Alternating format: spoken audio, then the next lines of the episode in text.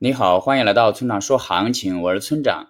现在是北京时间七月二十八日的上午八点十四分，BTC 即时价格三九幺八三 U。我们先来看今天的行情，昨天下跌至三万六千五百点附近后，没有继续再下跌，基本上确认了中期上涨趋势继续。接下来四万两千点就是上涨中的第一个比较重要的压力位了。当然，目前日线仍旧是下跌趋势中的反弹，而十五分钟级别呈现的是上升趋势。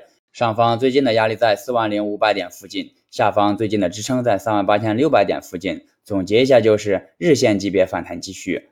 接下来是交易思维模块。我们此前说过，交易时不要预测行情。如果要换一句话来表达，那就是脑子里不要有多空的概念。这句话对于交易经验不足的交易者来说，并不好理解。没有多空概念怎么开单呢？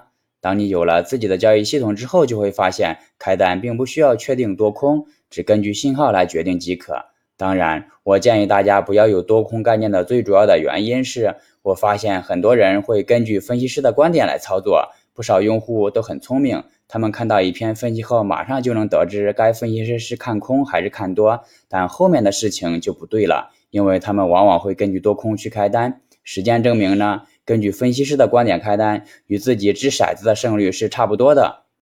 毕竟分析是静态的，而行情是动态的，且不考虑盈亏比的交易不是好交易。因此，大家在看分析文章时，一定要明白看的是什么，以及它距离实际的操作有多远，否则就很难在这个市场中长期生存下去。